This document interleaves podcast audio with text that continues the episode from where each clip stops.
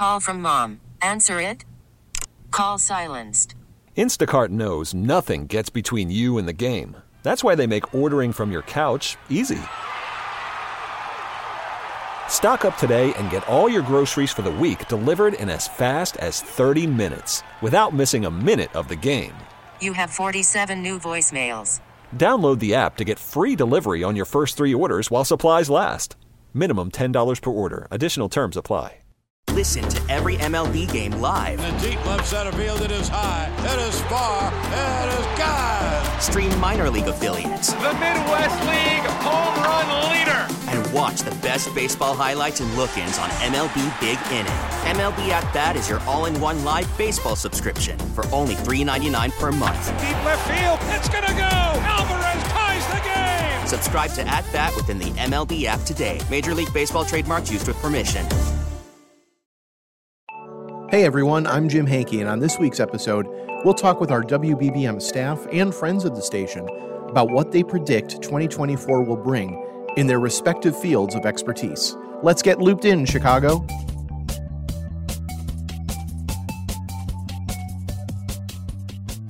First up is Danny Parkins from our friends at six seventy The Score, as we get into the Cubs' big managerial change this offseason and what else might occur before opening day. Danny also appeared on a previous Looped In episode about the Northwestern sports scandal earlier this year. Let's get into it really quickly. Uh, what does uh, someone in your position hope for and expect, I guess, from the Counsell move in the offseason? You know, what are you looking forward to for this season coming up? Well, I think Craig Counsell is, if not the best, one of the two or three best managers in the game. So I expect a heightened amount of standards and expectations and winning in the margins. I expect a smart, thoughtful approach to blending analytics and scouting from a p- former pro player who overachieved and his teams in Milwaukee overachieved. And I think it's a safe bet to assume that Jed Hoyer and the Cubs think that whatever roster and level of talent they put together and that they give him, he's going to maximize it and hopefully overachieve and exceed expectations. Well, let's talk about what is going to be potentially given to him. I mean, that was the big move, obviously, when that happened. Since then, what's happened and what do we expect before opening day? Well, I mean, not much has happened that's meaningful. Uh, the Counsell move was huge. It's the highest paid manager in baseball, but it's still a manager, right? He doesn't throw, catch, or hit. So they have money to spend because the Jason Hayward contract is officially off the books. And Marcus Stroman is going to be on someone else's team next year. And they're probably fifty million dollars. I would say, away from hitting their budget, roughly. Uh, Cody Bellinger is a priority. I think they need to upgrade in the home run department. So I would expect some sort of slugging first baseman D H type, whether it's a Rhys Hoskins or a J D Martinez, like someone like that who's more of a pure power guy. But the other thing, which is why I think it's really tough to handicap the Cubs offseason, is you can't just look at the free agents. I think that they're going to make big additions via trade because they've got the second-ranked farm system in baseball, and three of their top four prospects are outfielders. But Seiya Suzuki, Ian Happ, Pete Crow Armstrong, and maybe Cody Bellinger, they already have three or four major league outfielders. So I think they're going to be dealing from a organizational prospects position of strength. And then it's just really hard to handicap who might be available via trade. Free agency, it's easy. Trade, it's a little trickier. And then just to close out for twenty twenty-four, if we were to pin you down and ask for a final win-loss record for the Cubs next season, what are you predicting?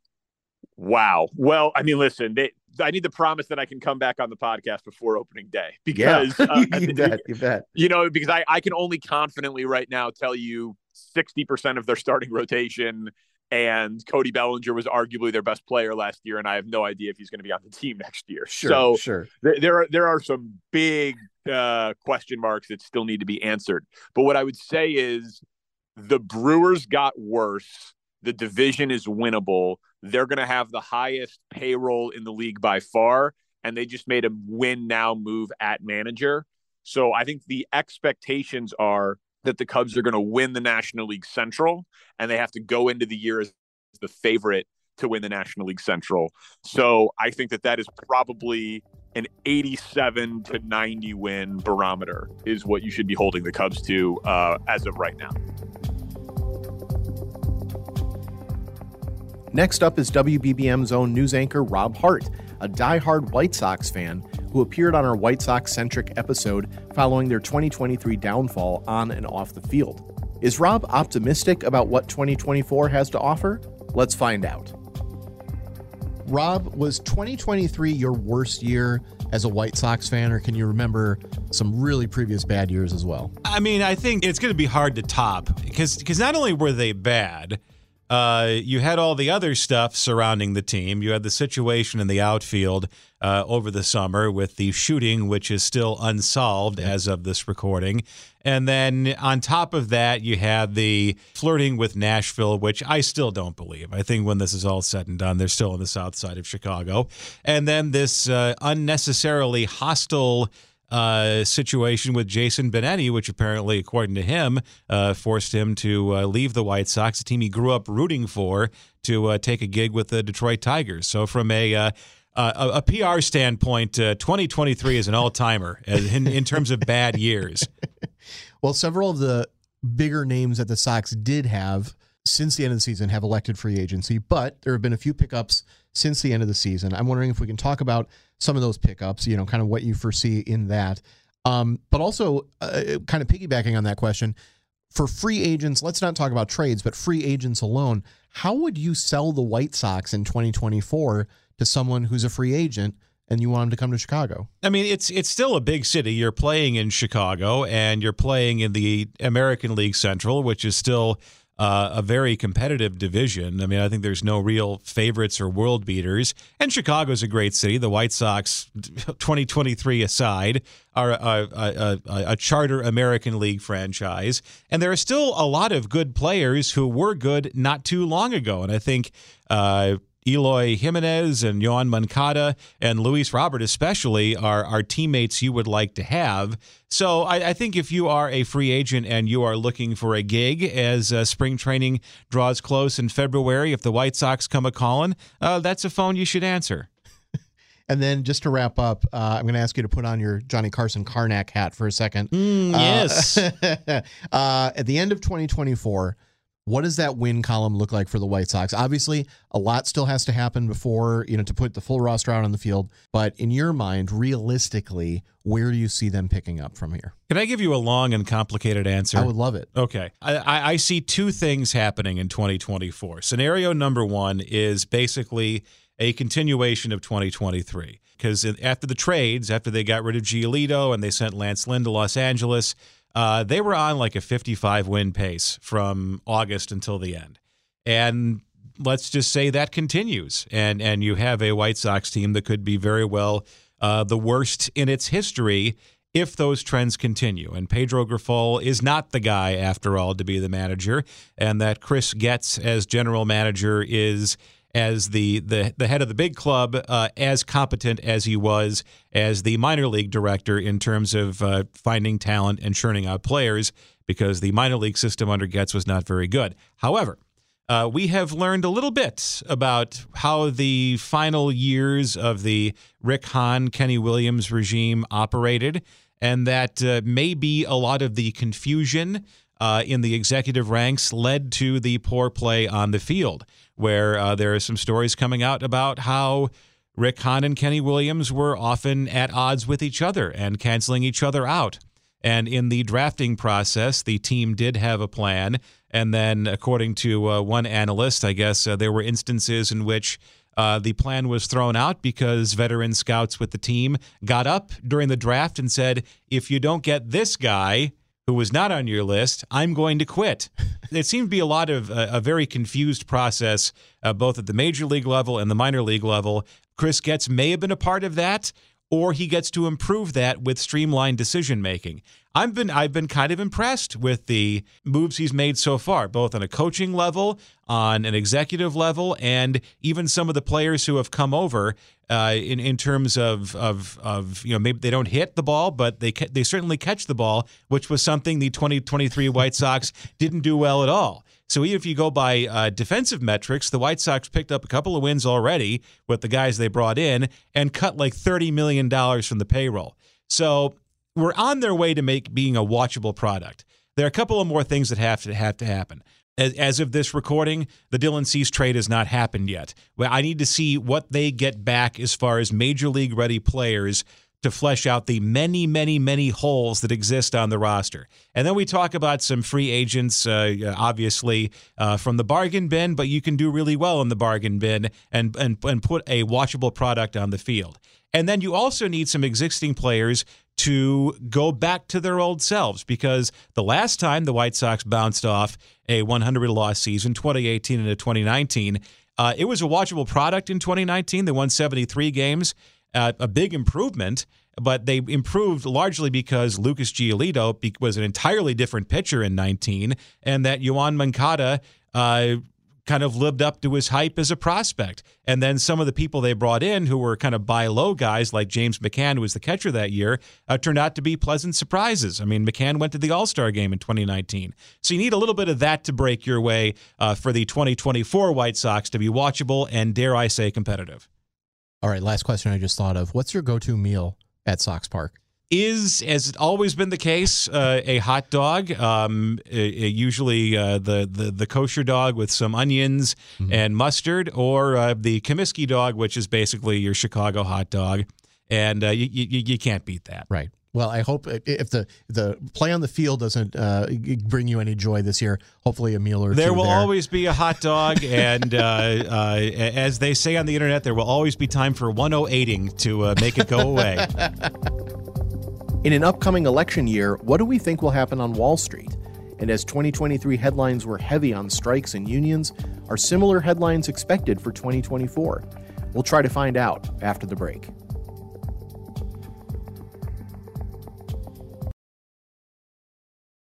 Worried about letting someone else pick out the perfect avocado for your perfect impress them on the third date guacamole? Well, good thing Instacart shoppers are as picky as you are. They find ripe avocados like it's their guac on the line. They are milk expiration date detectives. They bag eggs like the twelve precious pieces of cargo they are. So let Instacart shoppers overthink your groceries so that you can overthink what you'll wear on that third date. Download the Instacart app to get free delivery on your first three orders while supplies last. Minimum ten dollars per order. Additional terms apply. We get it. Attention spans just aren't what they used to be. Heads in social media and eyes on Netflix. But what do people do with their ears? Well, for one, they're listening to audio. Americans spend four point four hours with audio every day. Oh, and you want the proof? Well, you just sat through this ad that's now approaching thirty seconds. What could you say to a potential customer in thirty seconds? Let Odyssey put together a media plan tailor-made for your unique marketing needs. Advertise with Odyssey. Visit ads dot odyssey dot com.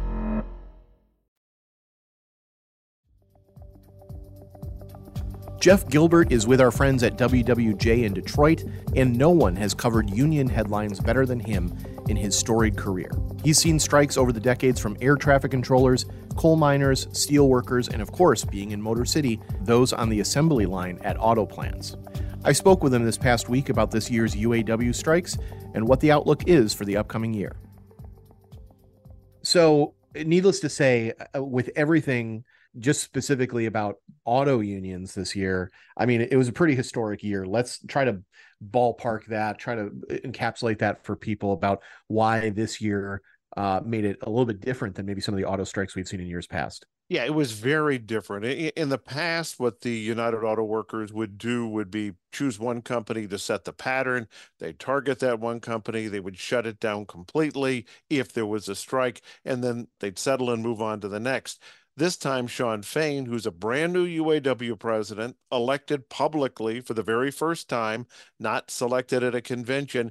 So he has a mandate to do things differently, and that's what he did. So he decided to strike all three, But if they would have taken down all of the plants, that would have quickly drained the union strike fund. So he chose individual plants and individual car makers uh, to, to strike and slowly ratcheted up the pressure. Absolutely. And there's already articles, I think one from C N N Business talking about U A W is already looking towards what's next. You know, these things have been settled now for a couple months. What's next on the docket for them? If not this year, in the coming years, what would be the next battle for them? It's already begun after they settled these three car companies. Sean Fain, the U A W president, pointedly said that next is the non-union companies, and there are probably as many non-union auto workers in the U S as there are union auto workers, because you've got all of the foreign car makers, you've got E V startups like Tesla and Rivian. Actually, Rivian's in Illinois, in your neck of the woods. So again, taking a new tactic for the U A W. In the past, they would concentrate on, on one of these companies. Fain said, we're going to concentrate on a dozen of them. So they began a process to try to get people at these car companies to sign union cards. So far, it seems like Volkswagen is ahead of other, other car makers, and the union has already put some pressure on Volkswagen, Hyundai, and Honda, filing unfair labor practices charges, saying that their people weren't allowed to hand out literature at the plants. So that's already begun. We are seeing an uptick in striking as a whole. But is it true that less and less people are joining unions, uh, you know, in the last decade? I, I can't tell you exact statistics. Union membership rises and falls, so I'm not exactly sure where the trends are. It's not a huge chunk of the population at this particular point. But what we have seen is typically unions work well and can put pressure on companies when the companies are making profits and workers are making less than what they would would make it a competitive company in that same field. That's where unions really work well, because they can put pressure on the companies at that point, and the companies don't want to give up profits, so they're more likely to share them with workers. That's when unionization works very well. Where it doesn't work well, and we've seen this side of the cycle, is in a bad economy. When companies are losing money, it's very hard to go to the bosses and say, hey, I know you've just lost twenty billion dollars, but we need more money. You know, obviously the bosses are going to come and say, no, we need more money. We can need concessions. So we're in the part of the cycle where the companies are making a lot of profits. So therefore, this is kind of a, a rare, very positive time for unions. And you've seen them moving in a lot of industries, not just the auto industry. You saw it in the entertainment industry. You saw it at heavy equipment manufacturers like Caterpillar. So we've got this narrow window of a very good economy where, you know, the U A W in particular knew that they had to really put the pressure on right now, because they don't know what the world's going to be like in four years when the next cycle comes around. Just to close out, Jeff, let's look ahead to twenty twenty-four. What's been in the headlines? What are you expecting as far as uh, business news, unionization, all things that tie into that in twenty twenty-four? What, what looks like something we should be um, keeping our eyes open for? Yeah, in terms of unionization with, with the auto industry, it's obviously what's going to happen with the U A W and the so-called transplants, uh, the foreign car makers working in the U S and E V startups. So it'll be interesting to watch how that plays out, and that's going to play out for more than a year. It's, that's something that's going to take several years to play out. But will we see one of these companies, even one of the companies, if they sign a union contract? That would be historic. In terms of the auto industry, biggest issue is the move to electric vehicles.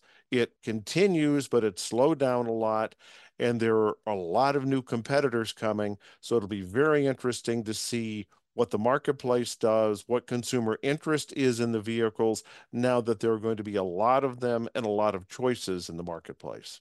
Absolutely. Uh, Jeff, thank you so much for your expertise, and Happy New Year. Thank you. You too.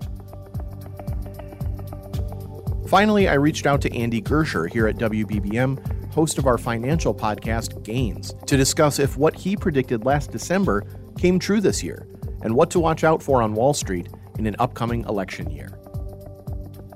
Well, Andy, what's the story, if we can kind of summarize it, what's the story for twenty twenty-three on Wall Street? Uh, you know, if, if my kid is studying economics ten years from now, maybe in a textbook, what does twenty twenty-three look like as a headline financially? The year of artificial intelligence. Right. That was the big business story of the year. We saw the comeback of technology at large, but A I was the key story there. Uh, we saw crypto come back. So we saw various parts of technology come back in a big way. Companies like NVIDIA, Meta, or formerly known as Facebook, have banner years. We saw Bitcoin put on nearly one hundred fifty percent increase over the year. Every company that was reporting earnings each quarter, they would say artificial intelligence and tie it to their business, and then their stock would take off. So it clearly was the year of A I and how it was integrated into businesses. And and and we later found out also companies that are really in A I and just claim to be in A I. Right, right. And this year, I, I think, too, we've heard a lot about inflation. Gas prices have taken a bit of a dip. Where do we stand with inflation? How did that look in twenty twenty-three? Well, uh, one thing real quick before we go any further, I'm a degenerate, okay? I'm a degenerate risk taker. Yes. I'm a degenerate gambler. Yes, I, I am the host of the Gains podcast. Right. You know, I love trading stocks, crypto. I'll even short the market, but I am not an investment professional. Yes. So take my word as a grain of salt. Absolutely. Uh, the experts I bring on the Gains podcast, listen to them. But when we look back at the year, it's been a good year for markets. The Dow was up almost thirteen percent. The S and P five hundred up nearly twenty-five percent. The NASDAQ, and we talked about the year of artificial intelligence, the year of tech's comeback. Uh, the NASDAQ, which is tech-heavy, uh, up forty-four percent. We mentioned crypto coming back, Bitcoin up one hundred fifty percent. Right. And then just a little sidebar, gold up eleven percent. Oil, which dictates gas prices, is about where it was last year. So we've seen a lot of uh, choppiness. And, and say three months ago, oil was much higher. You saw that reflected in gas prices. Um, I think that, you know, if, if we're looking at oil and gas prices, I I like actually oil long term. In mm-hmm. fact, one of my favorite picks uh, on the stock side is Chevron. The ticker on that, C V X, mm-hmm. uh, eleven uh, price earnings ratio, uh, about one fifty a share. It has a nice four percent dividend. But it's funny, you ask about oil. I like Chevron. I could see oil ticking higher over the next year. I don't see huge increases unless we see something on the geopolitical mm-hmm. side, sure. which we've seen yeah, of course. with Ukraine and then the latest with Israel and Hamas. But I see oil probably edging a little higher, and that's why Chevron is one of my picks that I'm going to be buying here at the end of the year. Yeah, absolutely. Well, let's rewind a little bit. Around this time last year, in twenty twenty-two, what were you seeing forward for twenty twenty-three? Okay, you know? It's funny you ask. Okay. Because on the Gains podcast, and you, you got to go back and check this one yes. out, on December seventh, twenty twenty-two, so that's a little over a little over a year, sure. over a year, we called the bottom for crypto. Okay. And specifically Bitcoin more so. It was just under seventeen thousand a token. I mean, last look going in here today, we're well over forty thousand. Yeah. Uh, we, it seemed at the time, it uh, there was the pile on. Everybody was so negative on crypto, Bitcoin, Ethereum, and some of the alt tokens yeah. that um, it just, it felt like the bottom. I mean, I believe in crypto long term. Yeah. So right. I knew there was a future, and it just felt like the the pile on. And uh, that was the bottom, and we called it, and uh, screamed from the top of our lungs, go out and, uh, you know, like myself, back up the truck and buy some Bitcoin. Well, one hundred fifty percent later, that trade uh, did really well. And wow. I throughout the year, and I've been saying this a million times, always, I dollar cost average each month into Bitcoin and Ethereum, because I believe in crypto and the utility of it and blockchain technology long term. As far as the Gains podcast goes, yeah. crypto is the standout. Bitcoin, that Bitcoin trade was the standout sure. in twenty twenty-three. Sure. Well, again, every week people can listen to you on the Gains podcast. It's great. Uh, make sure to listen to that however you're listening to Looped In right now.